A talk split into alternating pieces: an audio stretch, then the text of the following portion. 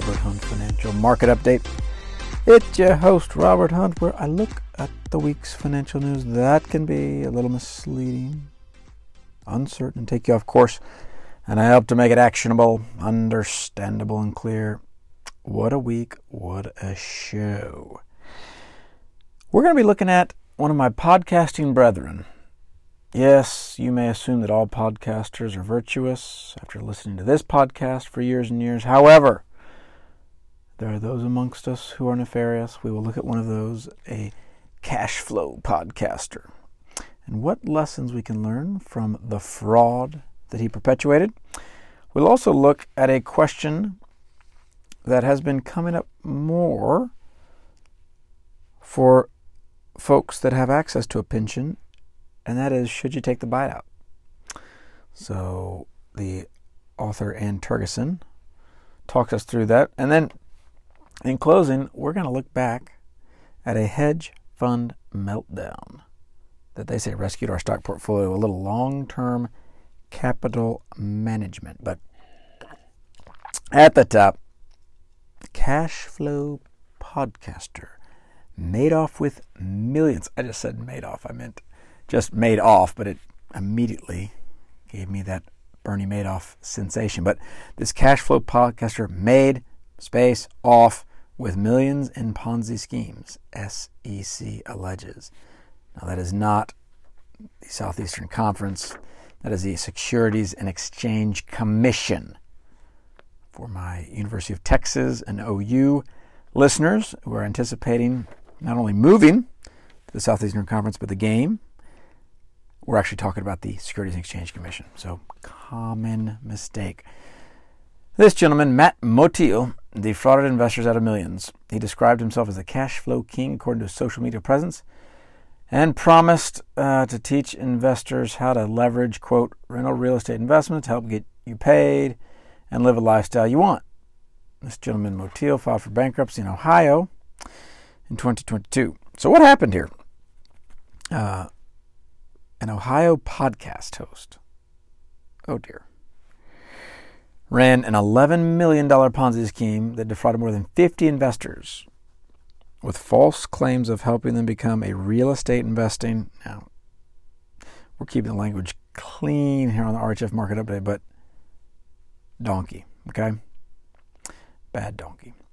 The U.S. Securities and Exchange Commission alleged Monday Matt Motil described himself, that cash flow king, how was he able to do it? What lessons are there for us? Well, he described himself as a success, had an elaborate facade. You can only imagine what that was like in Ohio. I bet it was pretty great. He also lied. So, this is where, as investors, we gotta know our stuff.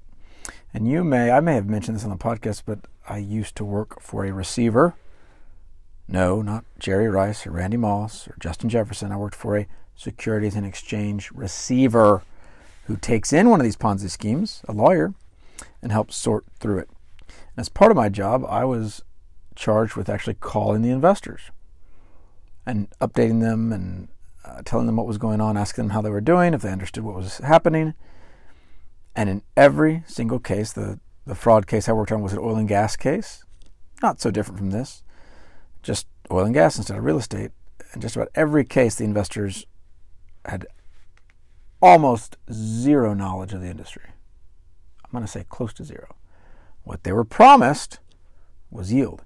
Now, in this instance, this is amazing. I mean, the article explains in one instance, according to the SEC, Motil managed to get a million bucks from 20 investors for just one of a single family homes valued at 130,000, meaning he was advertising to all these people, oh yeah, you're going to own a, a, a first lien mortgage on this property, but he sold it multiple times. So it's like having one piece of property, selling it 20 times. All these people think they have a interest, and then when it's time to divvy it up, turns out, whoops, none of us own anything. This Motil said he would be flipping. But what could have happened, do you think, to keep these investors from harm? Anytime I tell these stories, I'm quick to remind myself, and I will remind you, the listener, this can happen to anybody.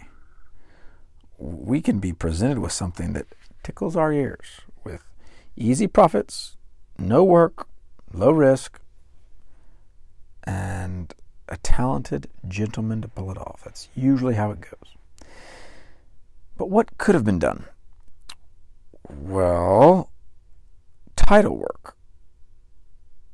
A seasoned investor in the space of home flipping would, upon doing some due diligence, say, okay, great. So I have a first lien mortgage that I'm buying. I'm very interested in the title, meaning who actually owns this real estate that Mr. Motil says I own. And in doing a little research, but that would have taken some work. You would have been able to say, ah, this just doesn't sound right. Eh, this doesn't look good. Um, now he, this this gentleman Motil, he forged signatures and he misused a notary seal to continue his fraud. So that really is aggressive. But you can see how this could happen to anybody a high yield, an investment that we think we understand. Hey, um, this gentleman's borrowing money and buying homes and flipping them. How could this be so hard? And at the end of the day, it's just a wipeout. So, got to stick with what we know. If we don't know, we got to pay the price of expertise, which usually involves years, not months, and mistakes along the way, to earn the right to invest in an asset class like this. So, let's be willing to keep that investing simple if we don't know what's going on. And then in the pension world, we don't talk about pensions a lot on the Robert Hunt Financial Market Update. Why is that? Well, like the Alabama Crimson Tide winning streak, it's just they're becoming more rare. Okay, so much like Nick Saban is struggling to win without a quarterback, the pension is kind of a dying breed where it's not as common. Most of my peers, I'm a millennial, do not have access to a pension. Now, there are some exceptions.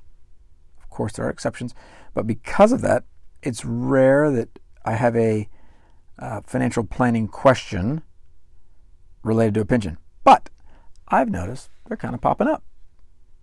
They do pop up. I work for an employer a governmental agency or just an employer who's hung on to the pension, right now, a lot of these pensions are offering buyouts. Now, why are they offering buyouts? Well, they, they have the ability to start offering these buyouts. Interest rates are up. Pensions are actually feeling a little better. So pension wants to play a little offense, start knocking out some of the, off these liabilities. So there's an article here, Anne Tergesen, headline: Should I take a 44,000 lump sum or keep a $423 a month pension? A reporter crunches the numbers. So uh, I thought this article was neat because it actually is testimonial in nature. So uh, various newspaper houses, I guess, have had access to pensions in the past. And this article describes this author, Anne Tergesen, and her decision making. Now, I believe there's a lot more than dollars and cents here. Ms. Tergesen rightfully shows kind of the way you should be thinking about this when someone offers you a lump sum versus these these payouts. You can ask yourself, well, what is an equivalent financial product that could simulate a pension? Because what is a pension? I know not all the listeners know what a pension. Defined benefit plan. So with a pension, you have so many years of service at an employer, and that gives you a check that you don't have to worry about whether the stock market's up or down, for the most part, the pension's going to handle all that. You just get a check. Pretty nice. And you can set it up to where it's just on you or just you and your spouse. Or um, typically there's, there's flat, which makes inflation scary, but they're really simple. They don't make the pensioner do or think about a lot. Other than this this question here, do I take the payout? So this this author said, hey, she asked the New York Life how much it would cost to buy this deferred annuity that would pay this $423 a month, starting at 65. The answer 55 grand, which means the payout would be 11 grand short of what she'd need. So, all right, chalk went up for the pension. There then is always the case what if I just pulled it and invested in the stock market? Well, the author says, what if I just put in an index fund? Ooh, that's interesting. The math is usually in favor of this. Usually when you look at historic returns. You're taking the risk off the pension fund, put it on yourself, but then you're getting the upside. So Ms. Tergesen backs into some numbers and says, well, this would be good. I could make more money. All this might depend on your estate plan and heirs and risk. But I like her reasons. She ends up taking the um, 44 grand, and uh, I think that's a fine decision. I like I like the pension for a lot of people. Now, why would I say that? Don't I love investing on my own? Don't I love index funds? Don't I love keeping that investing simple, time horizon long? Well, yeah, I do. But I also love taking the ball out of, out of the client's hands. I like the ball taking the ball out of my hands. With pension fund, you get a check. You do nothing. You do not put yourself in a position where you have to make decisions on the market and you let the pension fund take the market risk. So I see it as a nice way to balance things. If you have access to a pension, you probably have access to stocks as well. So it'll be a nice mix. A pension can act a bit like a bond for you. So I lean towards, unless every situation is different, but I actually want people to really think long and hard before they elect to take the payout. I want to th- I want them to think long and hard. This this author ends up saying, "Hey, I'm going to take the 44 grand and roll it into an IRA where it can grow tax deferred." So I think that's cool too. Um, but and and it was inflation that spooked this this author. We'll see. I like for a lot of people hanging on to the pension. The more I work as a financial advisor, the more I just know myself. We have met the enemy in investing, and it is us. So when I can solve for that and keep it simple, I go for it. And in that case, um, that's going to be giving the pension a real shot. So, in closing, uh, last article the hedge fund meltdown that rescued your stock portfolio. Long term management. It's collapsed 25 years ago, started a hard habit to break the quote, Fed put, close quote. Well, we're going to, have to learn some terms, but we can do it, RHF Nation put. All right, what is the Fed? What is the put? The Fed is the Federal Reserve, that that governing body that dictates the price of money with that Fed funds rate. And the put is an agreement to sell. So this is options parlance. If you an option is just like uh, you have an option to get ice cream at the fair. You don't have to buy the ice cream, but you have an option. Well, sometimes people will buy options to buy securities or sell securities. An option to buy securities is a call an option to sell securities is a put. This Fed put means, and this was this phraseology was popularized by a lot of investors. They thought, oh, this is great. I can always just, I always have the Federal Reserve to back me up. It's a, it means I get to sell kind of when I want, when I need to, because the Fed will always lower rates if the stock market drops. This article explains that. And what I, one thing that I thought was important note, I have to remind myself of this, the article begins. This is uh, by Justin Lahart. It says the hedge fund, this long term capital management, with its dream team of finance luminaries, including Nobel Prize winners, thought it had found a way to make a bundle with what seemed like hardly any risk. The banks that lent it billions of dollars believed them. When the fund strategy fell apart, Federal Reserve officials coordinated an unprecedented fund strategy rescue. All right, but let's go back, back, back, back, back. I just want to empathize with every investor in, in this um, long term capital management portfolio. Nobel Prize winners, huge, I mean, a bank basically prices risk for a living. So you had all these banks looking to price the risk saying, ah, this is fine. They were all wrong. All of them were wrong. It's another lesson to us. Be wary. Those, those tried and true paths are well worn for a reason, and oftentimes it's a good thing to stay in those paths.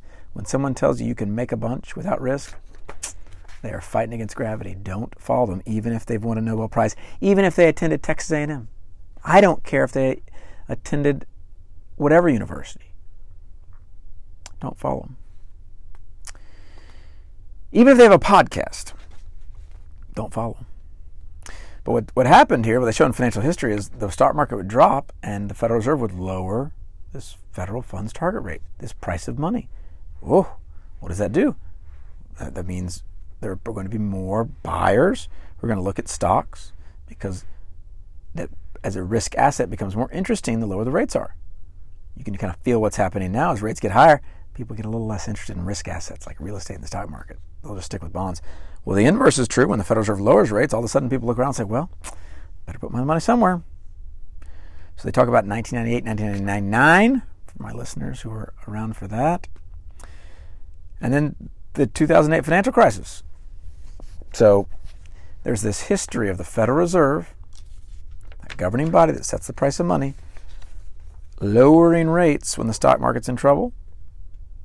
And then it the article explains that kind of puts investors to sleep in a way because there's always this Fed put, this ability to sell because the Federal Reserve will always be there for you as a backstop. If the stock market falls too much, hey, look, Federal Reserve will lower the price of money and bail you out, like they did with long term capital management, like they did in 2008. But hold on. What this article explains is hey, there's evidence that this, this relationship may not last. There's less connection now. Okay, so the, the article says the Fed might now have less cause to worry about the effects of falling stocks. Stock market wealth effects appear much less pronounced. Last year, the S&P 500 fell by 25% from its January peak to October low. I kind of forgot that. You guys ever forget that? Whew. Shows you how quickly you forget stuff. But that didn't provoke discussion about how the bear market was going to affect American spending. So, to me, this is a great reminder of let the investor beware. We cannot always think the stock market will always go up or that the Federal Reserve will be there to bail us out. The data points I, I use to remind people of okay, you think the stock market's for you, you think you're going to invest forever. You're still underwater if you're a Japanese investor from 1998 to present. Still underwater. The United States, if you invested at the high in 1929, it took until 1954 to get back. The stock market is, is not some wealth machine. You pull a lever, money comes out. Hardly. So this should sober us up that we cannot depend on the government to bail out the stock market. We've got to orient ourselves in the right way as investors to give ourselves the best chance, the best probability of success. And how do we do that? Keep those costs low, keep that investing simple, and keep that time horizon long. As you know, that's going to give you the best shot on your investing journey. Until next week.